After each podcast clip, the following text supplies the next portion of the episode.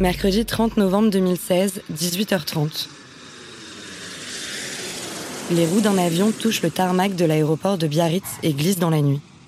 Le jet privé arrive de Carthagène en Colombie. Des hommes descendent de l'avion, entraînant de grosses valises noires derrière eux. L'un d'eux est habillé en blanc, Panama vissé sur la tête, flanqué de ses hommes de main. Quelques minutes plus tard, les hommes de Carthagène se retrouvent dans un hangar. À l'intérieur du bâtiment, plus d'une tonne de cocaïne venue tout droit de Medellín, importée par le neveu de Pablo Escobar. Et dehors, une flopée d'agents des stupes qui n'attendent qu'une chose depuis un an, donner l'assaut final pour faire tomber ces narcotrafiquants. Nom de code de l'opération B52. La drogue venait tout juste d'arriver de Colombie.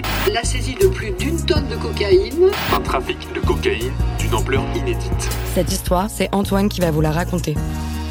Le 30 novembre 2016, à Bayonne, Antoine était là, planqué avec ses collègues avant de saisir cette tonne de cocaïne. Ce moment, il l'attendait depuis un an. B52, c'est l'affaire de sa vie.